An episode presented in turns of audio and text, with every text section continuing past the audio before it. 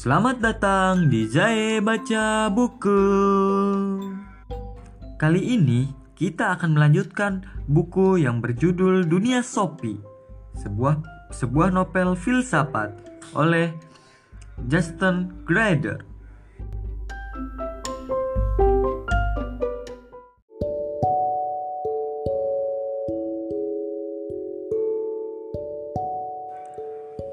Dia mengamati kartu misterius itu lagi.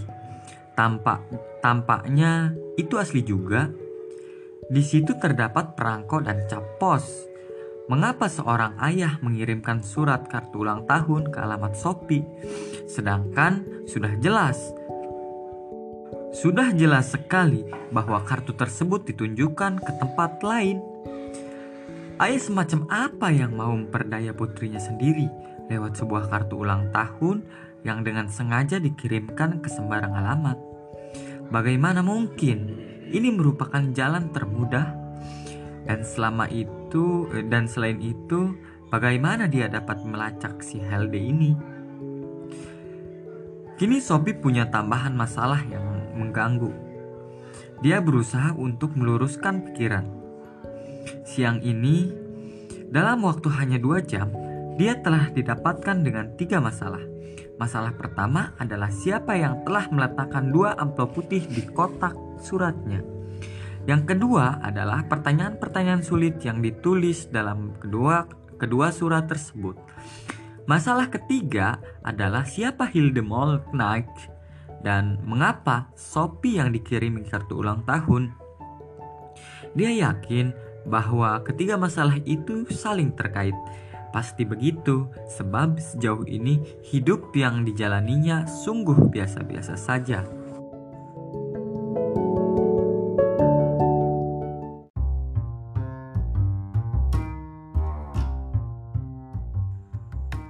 Topi pesulap Satu-satunya yang kita butuhkan untuk menjadi filsuf yang baik adalah rasa ingin tahu. Sophie yakin dia akan mendapatkan kabar dari penulis surat tanpa nama itu lagi. Dia memutuskan untuk tidak menceritakan kepada siapa pun tentang surat-surat itu untuk saat ini. Di sekolah, dia sulit memutus dia sulit memusatkan perhatian pada apa yang dikatakan guru Tampaknya mereka hanya membicarakan hal-hal yang tidak penting. Mengapa mereka tidak membicarakan apakah manusia itu atau tentang apa dunia itu dan bagaimana ia menjadi ada? Untuk pertama kalinya, dia mulai merasa bahwa di sekolah dan juga di tempat-tempat lain orang-orang hanya mengurusi hal-hal remeh. Pada sesungguhnya, ada masalah-masalah besar yang harus dipecahkan Apakah ada seseorang yang dapat menjawab pertanyaan-pertanyaan ini? Sophie merasa bahwa memikirkan hal tersebut jauh lebih penting daripada menghafal perubahan bentuk kata kerja tak beraturan. Ketika bel berbunyi setelah pelajaran terakhir, ia buru-buru meninggalkan sekolah sehingga Joanna harus berlari mengejarnya. Tak lama kemudian, Johanna bertanya, kamu kamu mau ikut main kartu malam ini? Kamu mau ikut main kartu malam ini? Sophie mengangkat bahunya. Aku tidak begitu tertarik lagi pada permainan kartu. Johanna kelihatan kaget. Kamu tidak tertarik? Kalau begitu, mari kita main badminton. Sophie menatap jalan aspal di bawah lalu memandang kawannya. Kukira aku juga aku juga tidak ingin main badminton. Bercanda kamu. Sophie menyadari ada nada kecewa pada suara Joanna.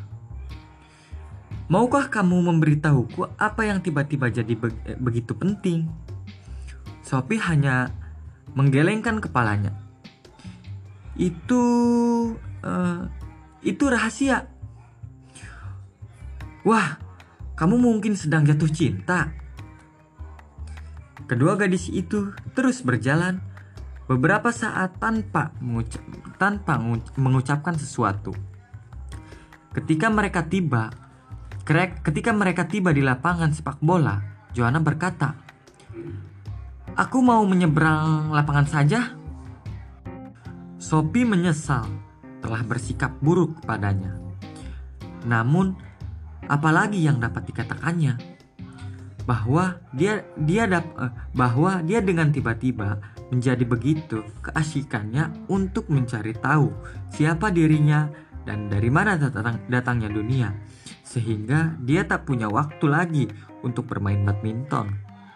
Apakah Johan akan mengerti? Mengapa begitu sulit untuk ber, uh, untuk terserap dalam masalah yang paling penting dan dalam suatu hal paling wajar itu? Dia merasa jantungnya ber, berdegup. Dia merasa jantungnya berdegup lebih kencang ketika dia membuka kotak surat. Mula-mula dia hanya dia hanya menemukan sebuah surat dari bank dan beberapa amplop besar untuk ibunya. Sialan, Sophie sudah berharap-harap akan mendapatkan surat lain dari pengirim yang tidak dikenalnya itu. Ketika menutup pintu gerbang di belakangnya, dia mendapati nama sendiri tertera di atas salah satu amplop besar. Sewaktu membaliknya, dia melihat tulisan di, di bagian belakang. Pelajaran filsafat. Hati-hati.